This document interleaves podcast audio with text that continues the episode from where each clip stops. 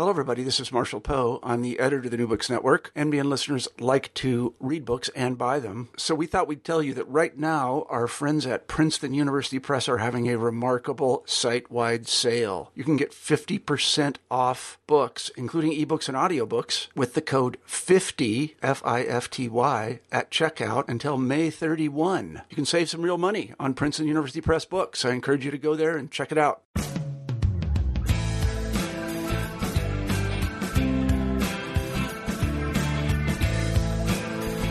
Hello, and welcome to the New Books Network podcast, uh, channel Environmental Studies. Uh, my name is Sean Munger. I'm a uh, author, historian, teacher, and podcaster. Um, and I have a background.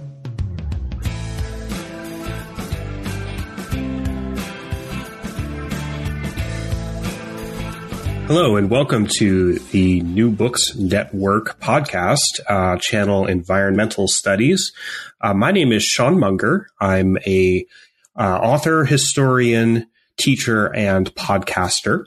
Um, and I have a background in environmental history, and I'm going to be doing some environmental history interviews on this channel. In addition to this, I also have my own podcast, not associated with New Books Network. It's called Second Decade. It's about the 18 teens. Um, that's available on iTunes and at uh, the show's website, seconddecade.net.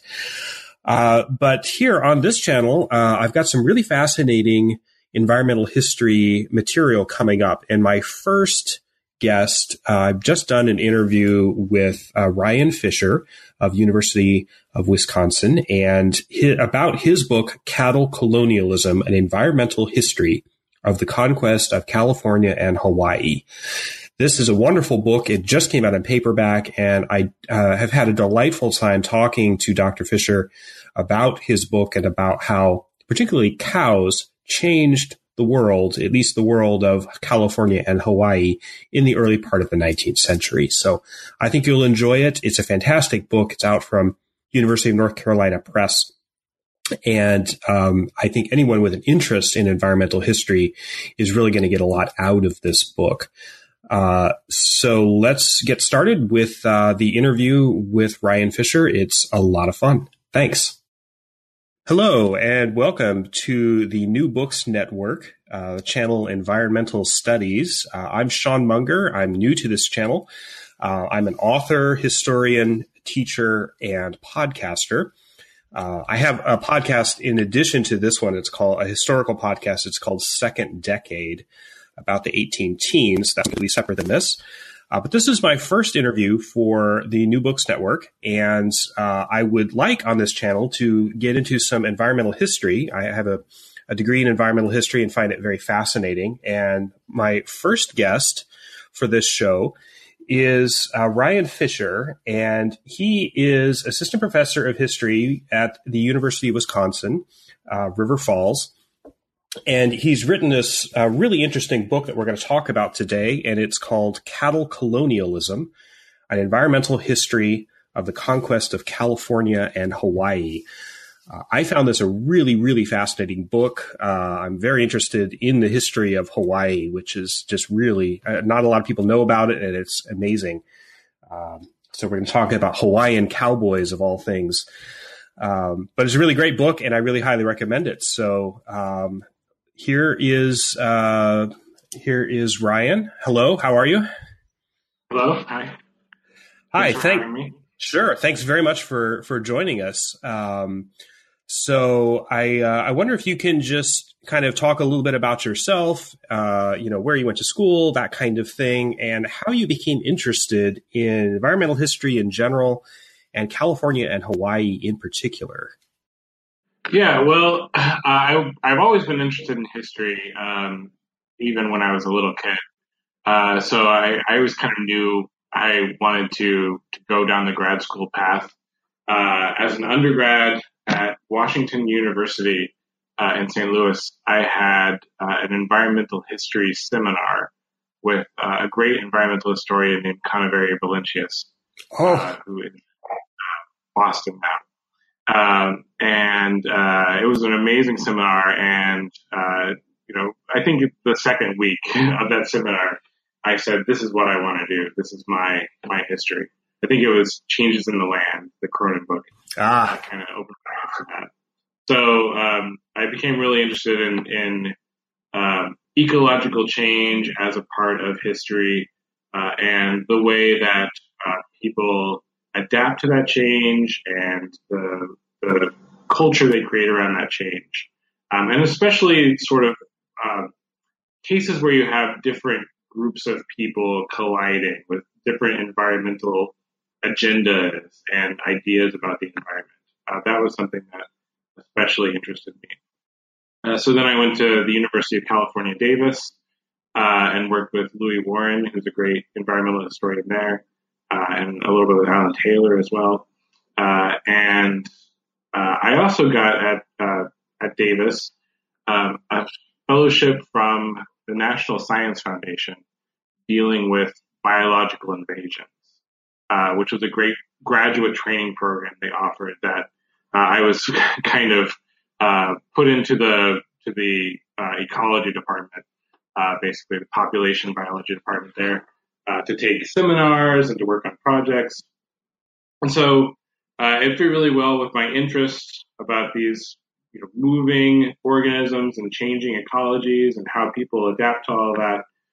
Uh, and then I had to come up with a project, which is something that uh, I didn't really have till the end of my first year. Uh, I knew I was uh, interested in California, but uh, but uh, you know that was sort of where I that's where my interest really lied in those those big changes that were happening. Great.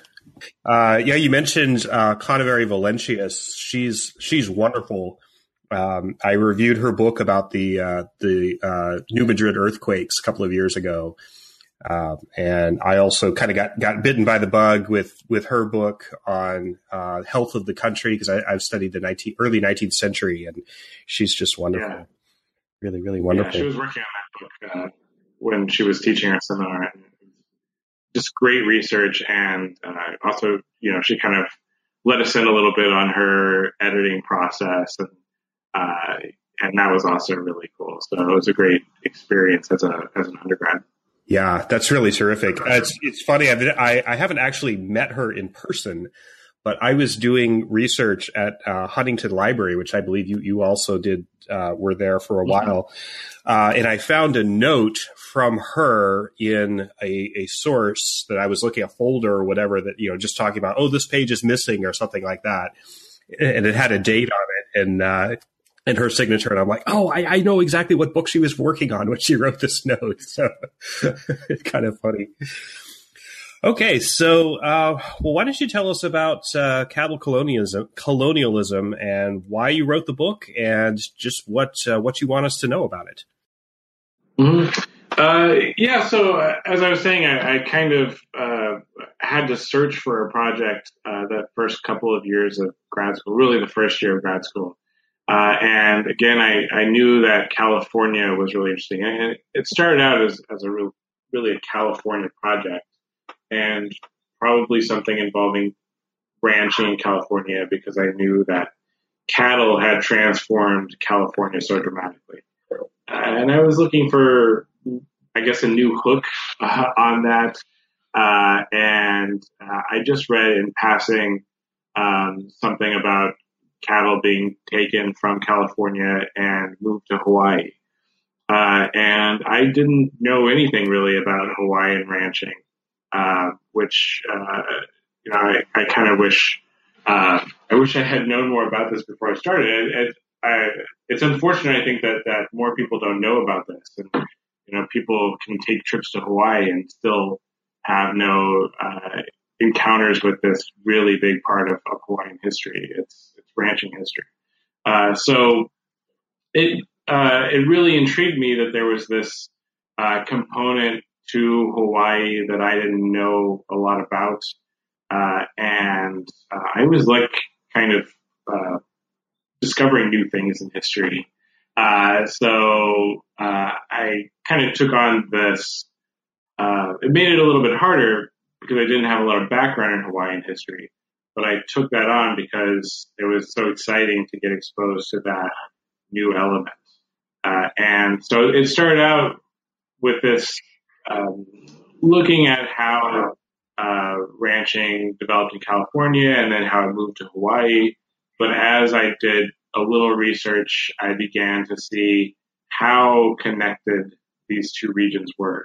And that it wasn't just those initial cattle going from California to Hawaii, but these two regions were really uh, very closely tied together. And cows were the the element that that made that connection early on. Uh, and so exploring that connection uh, intrigued me, and then also the parallels, and I'll, I'll, probably talk about some of those as we go. Uh, but the parallels that developed between the two regions also, I thought, were really revealing that um, there seemed to be a pattern to how uh, cattle were brought into these areas, how they expanded in these areas, and then the legal and economic and cultural changes that came along with the expansion of cattle into these areas. So seeing all those parallels and all those connections um, really got me excited, and so uh, that's when I uh, I knew I had a pretty uh, decent project. Uh, and then it was researching and writing after that. That's great. Um, it seems like there. I mean, I hadn't heard of any other, uh, you know, work that really. You talked about the connection between California and Hawaii, which is what I found so fascinating about the book. Uh, is there? What was the state of prior research on this before you got to this? Uh, there were so uh, there were some popular histories. Uh, there is a, a um, a real fascination in Hawaii, I think, uh, among people who live in Hawaii in the history of the ranching industry there. So there have been uh, a few popular histories. Uh, there's a, a, veterinarian who used to work on, on one of the big ranches, the Parker Ranch, who's written a series of histories about this. Um, but none of them took a very, um, very strong uh, academic uh, research stance on it. There had there were a few books on ranching frontiers that would always cover Hawaii. So that was sort of the main uh, economic background, or not economic background, academic background. Uh, as far as research is concerned, these big histories like Richard Slatta's, um, these big histories of uh, ranching frontiers uh, that would include Hawaii. But I don't uh, I don't think I'm hoping I'm not missing something big in my my uh, memory here, but there hadn't really been any books that had focused on the connections between California and Hawaii as far as cattle ranching or uh, ranching history in Hawaii from the academic standpoint. Hmm. So this was kind of un, untrammeled ground then. Yeah, yeah. There, uh, you know, occasionally I would find an old article uh, in a Hawaiian history journal that uh, covered some some good information and had great research. Uh, but yeah, there hadn't really been a lot of uh, focused um, attention to it. I love how I was struck at the very beginning by just the, the image of the Hawaiian cowboy, which is something that you don't expect. I mean, you start the book with uh, I'm probably not going to pronounce his name right. Ikua Purdy, is that is that right? Yeah, I think that's uh, pretty good. yeah. so, uh, I, I, and and then you, quickly you draw parallels between the Hawaiian cowboys of the 19th century and then the vaqueros in uh, in California. Um, I, do you want to talk about that and just kind of maybe the, just the image of the of the cowboy as it works its way through through this history? There's a lot of cowboys in here, and it's really fascinating. Mm-hmm. Yeah, the Hawaiian cowboys are called Paniolo, uh, which even their name connects to this uh, California to these California roots because Paniolo is probably a Hawaiianization of Espanol uh, because it was the Spaniards who brought over these traditions. Uh, but the Paniolo, uh, as I was saying, they are kind of a big deal in Hawaii. Uh, and uh, if you, you know, if you've been to Hawaii as a tourist, I think you could easily wander around Waikiki and Maui and uh, not have much contact with the with the ranching history of the islands, but uh, people in Hawaii, uh, I think it is a, a, pretty clear image in their mind of their history. Uh, these cowboys, and once I got started, I I would always run into to Paniolo and the children of Paniolo. Uh, it turned out that one of my mom's oldest friends was the daughter of a Paniolo. Uh, so they're definitely uh, a, a, real presence. I'd run into people in the archives and tell them my research, and they say, "Oh, my dad was a Paniolo." Uh, so this figure of the Hawaiian cowboy, uh, it is um, a part of Hawaiian history. It's a part of history that a lot of Hawaiians are really proud of, um, and it, it is also um, it is a, uh, a an image, an archetype that has been very multiracial in Hawaiian history. So I, in my time period before the 1850s, I'm mostly talking about native Hawaiian Paniolo, but eventually there are Japanese Paniolo and Filipino Paniolo and uh, so on and so forth. Um, so it's something that a lot of people feel a connection to. Uh, so it was that image though that really got me um, excited initially. You know, when I started to think about Hawaiian ranching, uh, and I saw this um, this idea of the Hawaiian uh, cowboy because it was it, again it didn't entirely fit the image of Hawaii. It also didn't fit the image of ecological change as we often talk about it, and the the landmark work that was really sort of a springboard for me and a lot of my thinking was well, really two books by Alfred Crosby, The Columbian Exchange and Ecological Imperialism. And both of these uh, have this idea, uh, which is fascinating and, and illuminates a lot. Um, this idea that Europeans bring over uh, old world organisms, animals, and plants, and diseases, and that completely transforms the areas that Europeans colonize. Uh, and uh, often at the expense of indigenous people. And that's one of the things that I thought was fascinating about the Paniolo image is that these are um, indigenous people who are using these cattle uh, and participating in uh, managing the cattle population. So it, it seemed like a real um, something that Alfred Crosby hadn't really talked about or thought of that indigenous people often are making good use of uh, these animals. And there's a little bit of that uh, in the historiography. There's a little bit about, well, there's a lot actually about Indians and horses, uh, but there wasn't nearly as much about uh, indigenous people and cattle. Uh, so yeah, that image really fascinated me. And you do have some really famous figures like Ikua Purdy, who uh, wins a rodeo competition, uh, a national rodeo competition in Wyoming uh, in the early 1900s. and so that that kind of image, um, it's it's a it is a iconic figure uh, with a sort of different twist to it, and I thought that was uh, really interesting.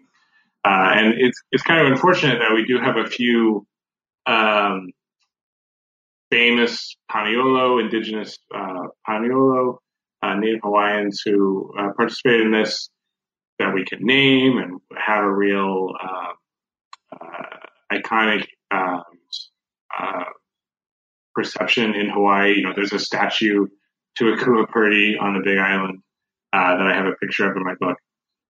it's unfortunate that we don't really have the same with the California Indian vaqueros, and then that you know, began to fascinate me. Who are who are these people?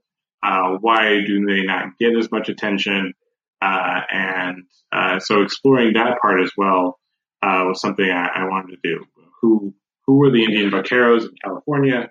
Uh, there was again this parallel idea happening in California of indigenous people uh, managing, using cattle, learning this pretty skilled um, labor set to do this work.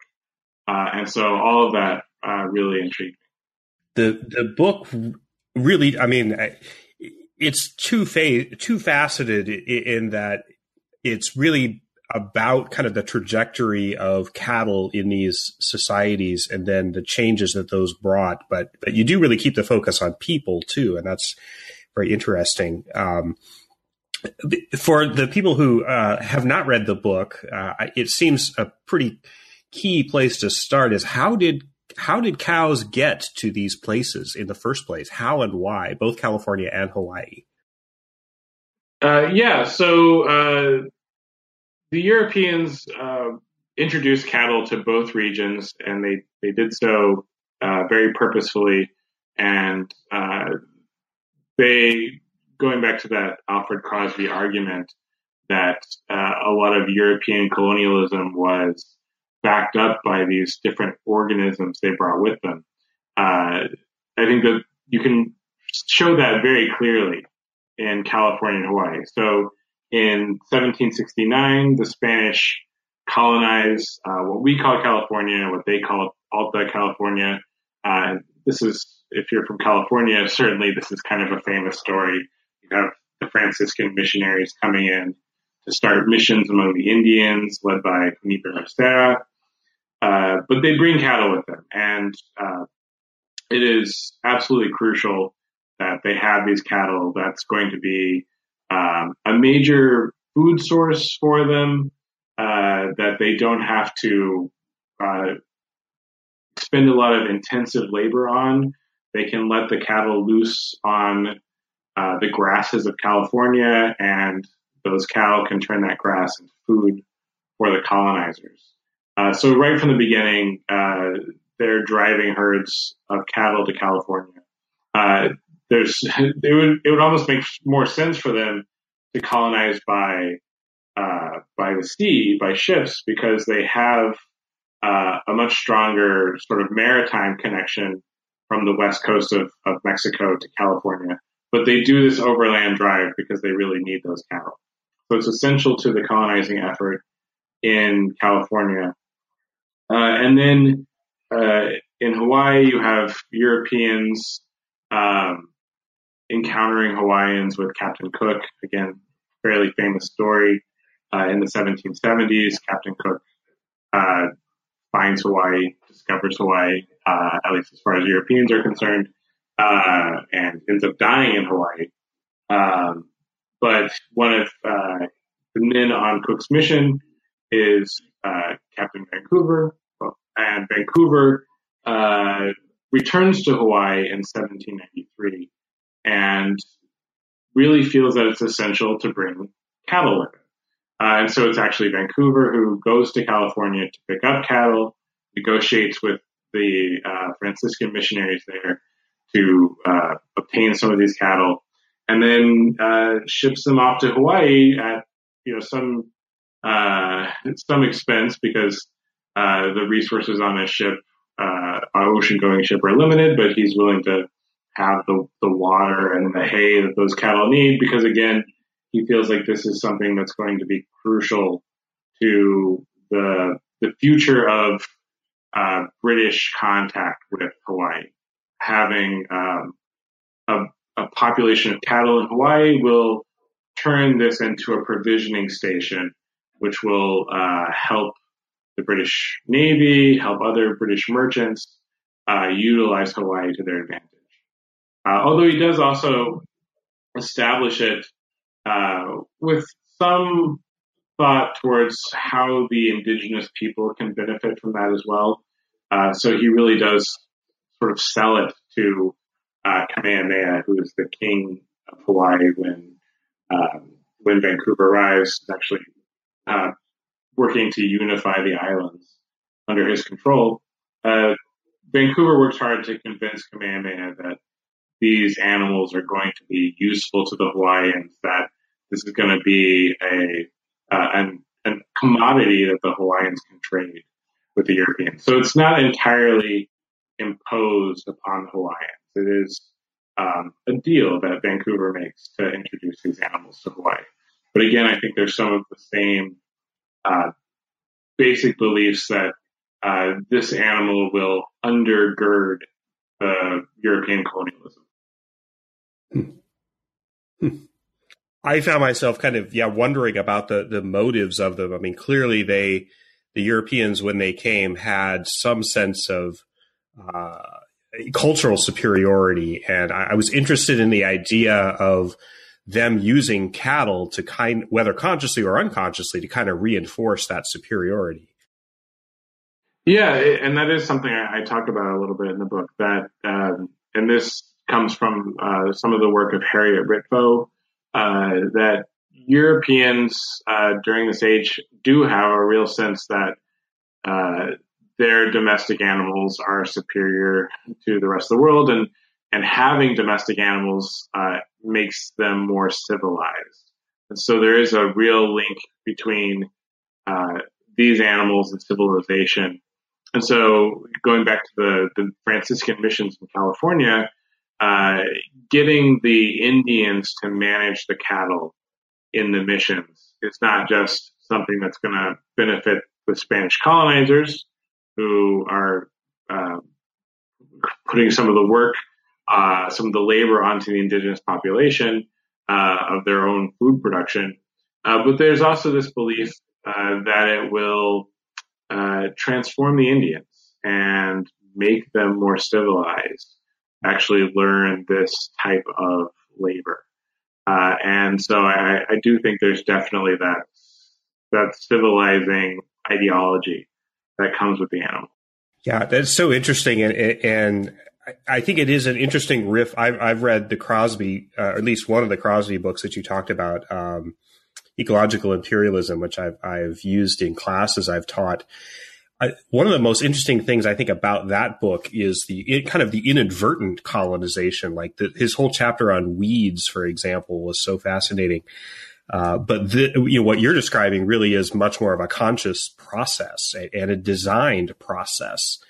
And I think a lot of people haven't really thought about that. So I think that's a really interesting. Yeah, yeah. I think uh, I think the the livestock especially there's a more conscious idea about they're they're not thinking about the weeds as much, or they're certainly not thinking about the diseases because they don't understand germs.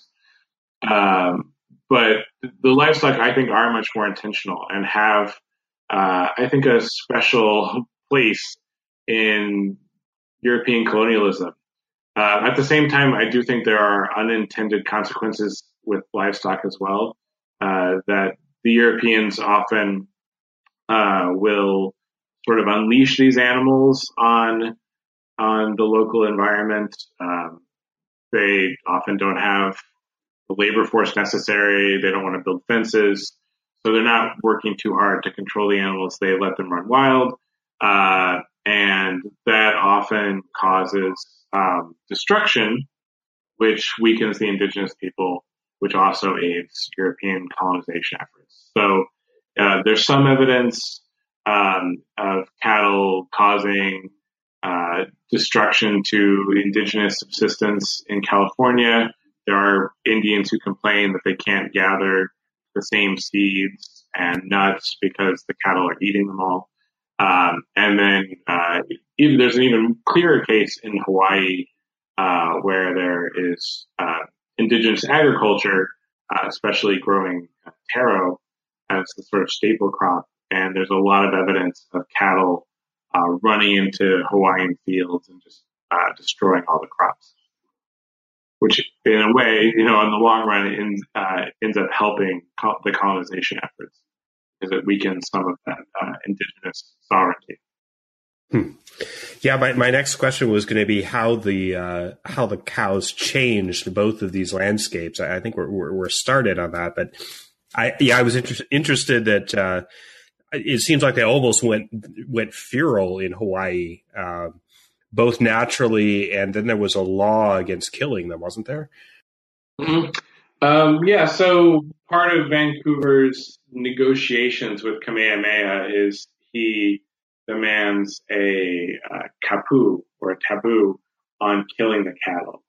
And Vancouver's idea is that this will help the animals get established in Hawaii. So um, the sources differ a little bit, whether it's 10 or 20 years.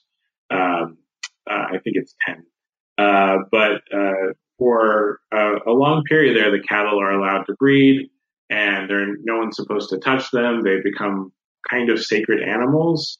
Uh, they're uh, although it's very much by the fiat of of, of law, uh, because the king imposes this. There doesn't seem to be a, a, sense that they're sacred, but they are um, untouchable. Uh, and so it's not like it's not like India. Sorry, it's, it's not like India where it's a it's a it's a cultural it's a right, it's a exactly. cultural reverence. Yeah, exactly. There's no yeah. There's no sense of them as, uh, or at least there doesn't seem to be any sense of them as sacred. There is a sense that this is a, a command from the king.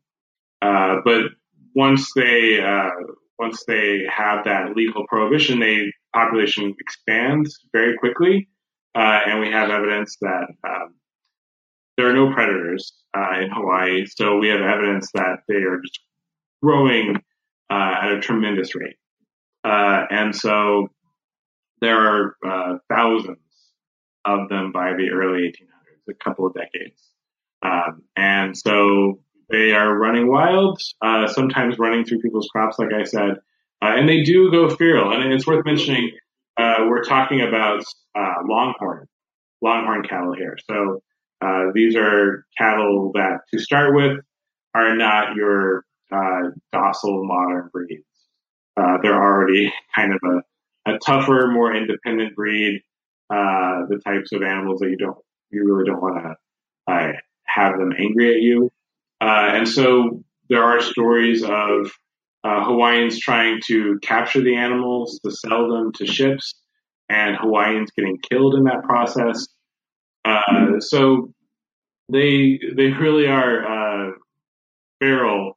Uh, they really are wild and dangerous animals uh, in Hawaii, and so they're a possible resource to use in Hawaii, but they're also a threat to uh, to the Native Hawaiians.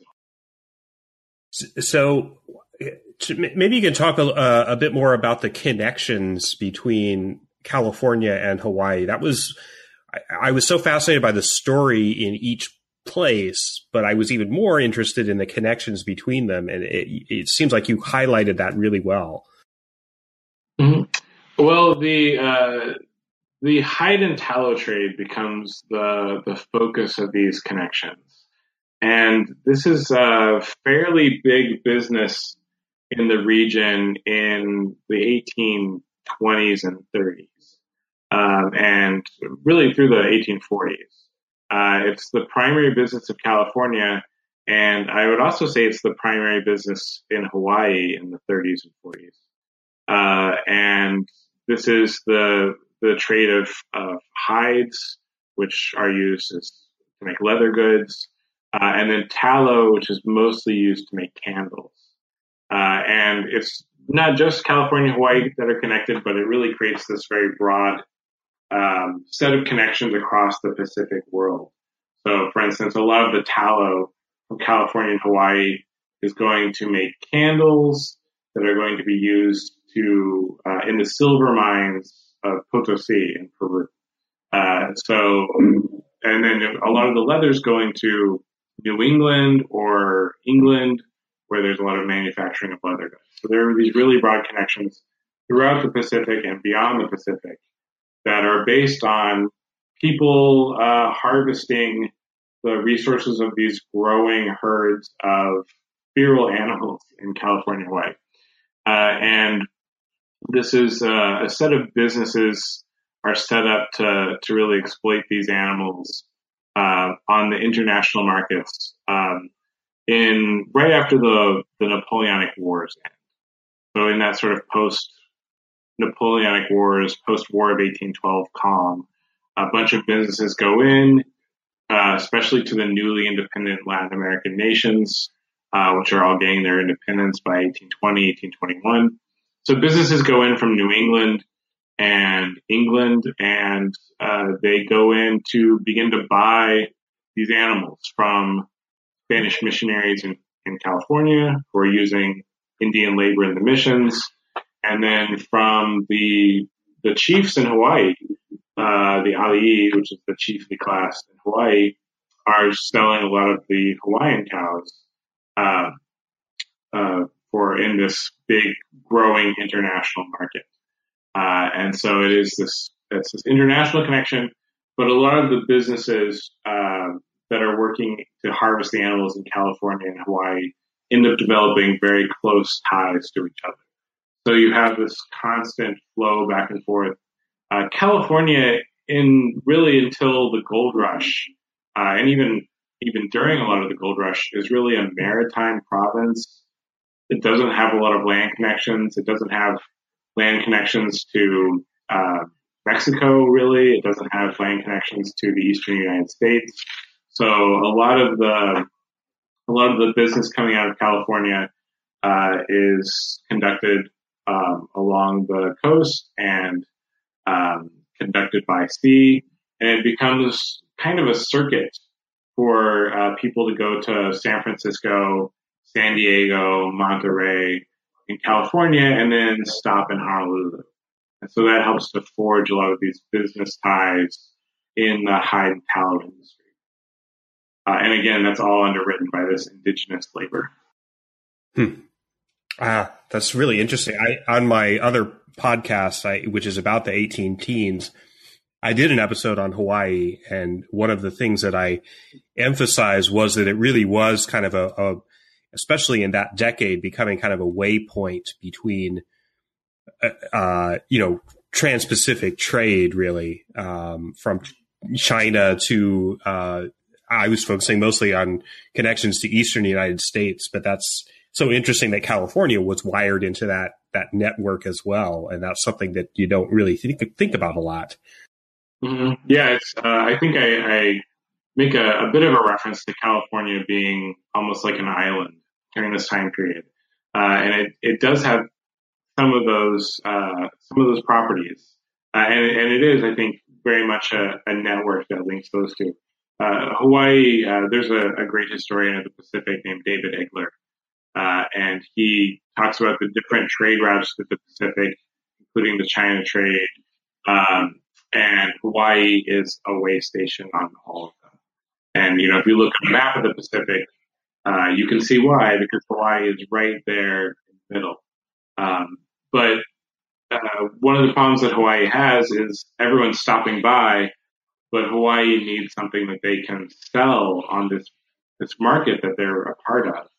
And initially, they sell sandalwood, which is valuable in China, but they very quickly um, deforest their sandalwood uh, resources, uh, and so then beef and hides and tallow become really the, the resource they have to offer. Um, so how did how did cows change the people uh, we, have talked a lot about the land and the economies, but how do they change the people in these places?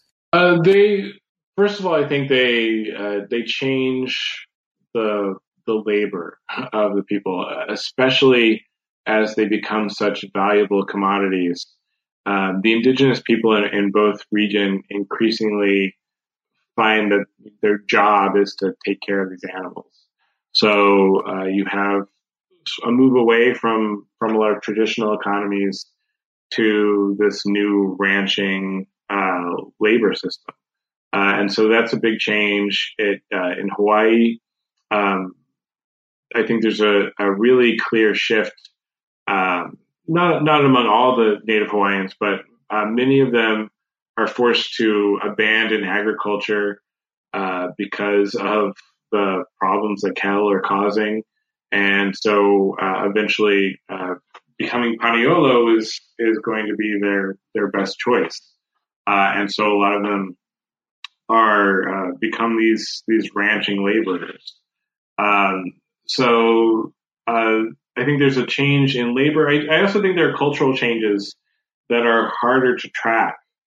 Um, but uh, I you definitely see cattle uh, gaining more value as the indigenous people work with them more.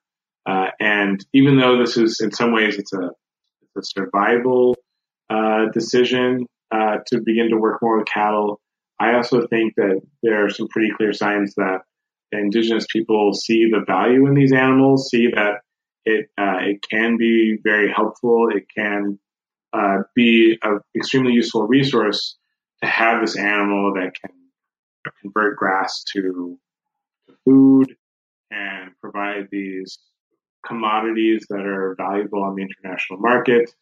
Uh, they don't require uh, a lot of labor, although you know, certainly they do require some. Uh, so, uh, so across, I think across the sort of average uh, Native Hawaiian or California Indian, uh, you have that that change in labor, and then you also have changes um, among the elites in Hawaii, uh, who are the ones who are uh, benefiting the most from this trade, uh, who are using the cattle to expand their own resources and uh, buy all these valuable European goods. Um, but they also, um, I think, are changed by this process. They become more dependent on international markets. Uh, they, as they get involved in this trading, they sometimes find themselves spread thin uh, and deep in debt. Uh, so there are some negative changes there, but I, I do think that there, uh, in both regions, you can see the indigenous people seeing value in the animals, which is something that Crosby doesn't really talk about very much. Alfred Crosby again. Um, one, one other way you can see that, I think, is that in both regions you have indigenous people participating in cattle rustling. Uh, and um, this is especially true in California, where at one point in the 1830s, it really becomes a crisis that there's so much uh, raiding going on of the the uh, the interior Indians are raiding the coastal ranches and uh, taking a lot of horses, but also taking a lot of cattle, uh, and then taking them inland. And it's a it's a major problem for the coastal uh, elites, the colonizers, the Spanish who are running the coast. Um, so I think that's a case where you can see the California Indians seeing the value in these animals and, doing what it takes to obtain them. Hmm. One thing that it strikes me um, about this story that I found actually kind of refreshing is that this this history it's not really focused on uh, coming. I mean, so many of the histories of both Hawaii and California really start with the United States presence there, American presence there. And almost all of this story is over by the time Americans actually get uh, you know, a, a, strong foothold in both places. Um, so I, I just uh, I, I, find that very very interesting that uh, almost like kind of the the cattle sort of prepared the way for ultimately American assimilation of both of these areas. I don't know if if you had that sense as well. Yeah, I, I would I would definitely agree with that, and I I really chose to end the book um, with the ascendancy of the United States in both regions. Uh, because I, I feel like the cattle story becomes less important after that. Um, in both regions, you know, California, you have the gold rush, uh, when the United States comes in almost at exactly the same moment. Uh, and in Hawaii, you have a transition to sugar plantations, which strengthens the presence of the United States. And uh, so I, I, do think cattle kind of begin to lose their importance in the later, the latter half of the 1800s. They're both a big factor. Uh, they're still a big factor in both regions, but they lose their importance. But I think that's exactly right that they have prepared the way. They have changed the institutions in these places. Uh, they have, in some ways, uh, weakened uh, the indigenous cultures, uh, but in other ways, they have changed the indigenous people into the types of wage workers that the United States can use uh, in its own colonial efforts in both regions. Um, so I, I, think that's exactly right. That cattle prepare the way, and then the United States kind of gets to benefit from uh, everything that has changed on in both regions uh, once they come in and, really take over. Although you do, I guess, uh, I would also mention that there are a lot of American ranchers in Hawaii who um, uh, the Americans sort of take over that industry uh, in the 1840s, 1850s. Uh, and you have uh, Ikua Purdy is actually um, the son, the half Hawaiian son of uh, uh, a. It's actually, I, believe, an Irish immigrant, but uh, he works for John Palmer Parker. Parker, John Palmer Parker on the Parker Ranch, and Parker is from New England. So Americans Americans also play a role in the development of the ranching industry, but the United States government, when it gains sovereignty, it's already sort of the cattle industry has already sort of done its transformations. Mm-hmm. Mm-hmm. So, what I, I, don't know if if, if that su- surprised you about about this subject or, or your research. Is there anything that that in this story that like just really kind of upended your previous thinking or, or, or surprised you in some way? The whole story, in a way, kind of surprised me. It was as I as I kind of felt out the the boundaries of the story. I was again constantly surprised at how central cattle were to, this whole region. The fact that the hide and tallow industry was dominant was really the biggest export in Hawaii at one point. Uh, that surprised me. Um, uh, one one sort of little story that uh, that really intrigued me. Uh, that maybe I can give you a more specific example of something that surprised me.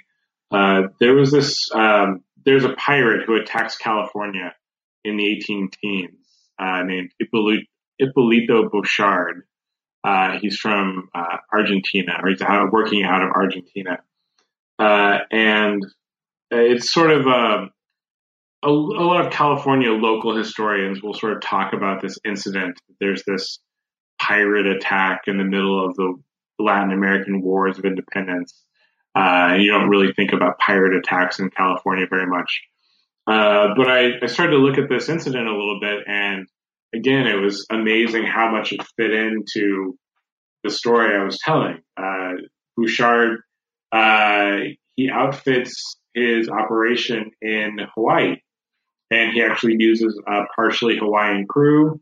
Uh, and then he attacks California because in Hawaii he hears about all of the uh, the hide and tallow resources that the ranchers along the coast are hoarding.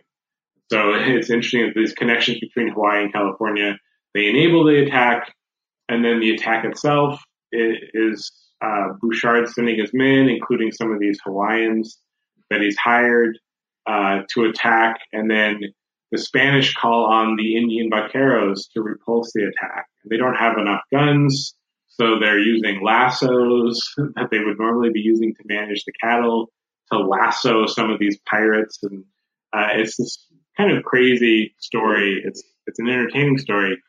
Uh, it, uh, not too many people get hurt even for a pirate attack, so uh, you can have fun with it.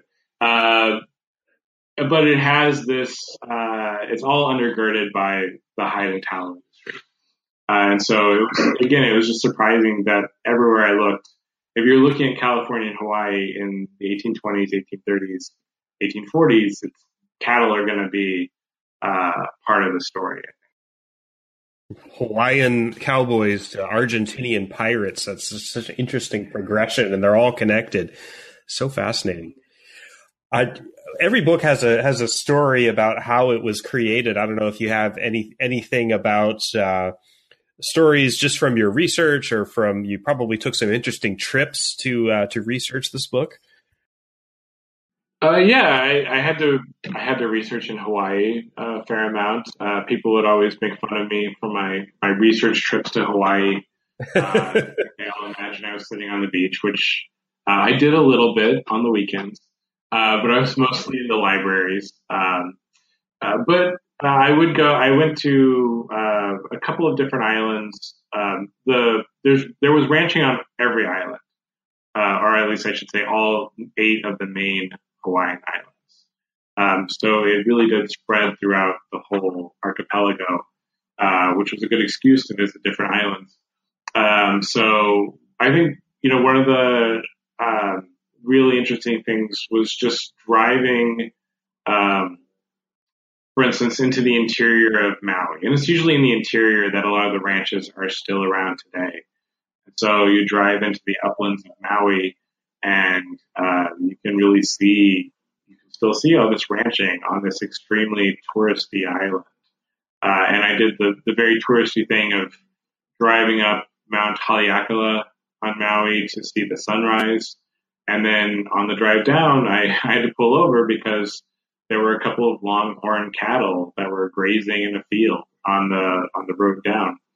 Uh, so yeah, just seeing the ranching. The, if you go to the Big Island, which I think is my favorite island, um, if you go uh, to the slopes of Mauna Kea, um, you will see uh, lots of the ranching industry.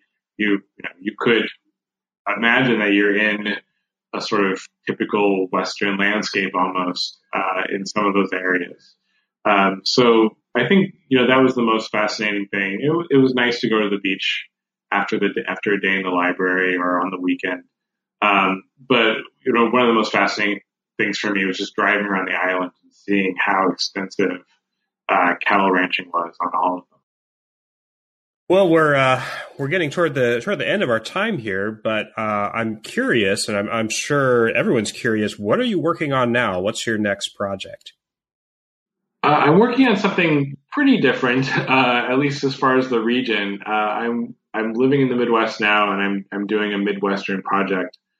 Uh, so I'm looking at Meskwaki and Sauk Indians, or sometimes more commonly known as the Sac and Fox um, two groups that have a very interconnected history, um, but they had to move around a lot as they were impacted by uh, European colonialism.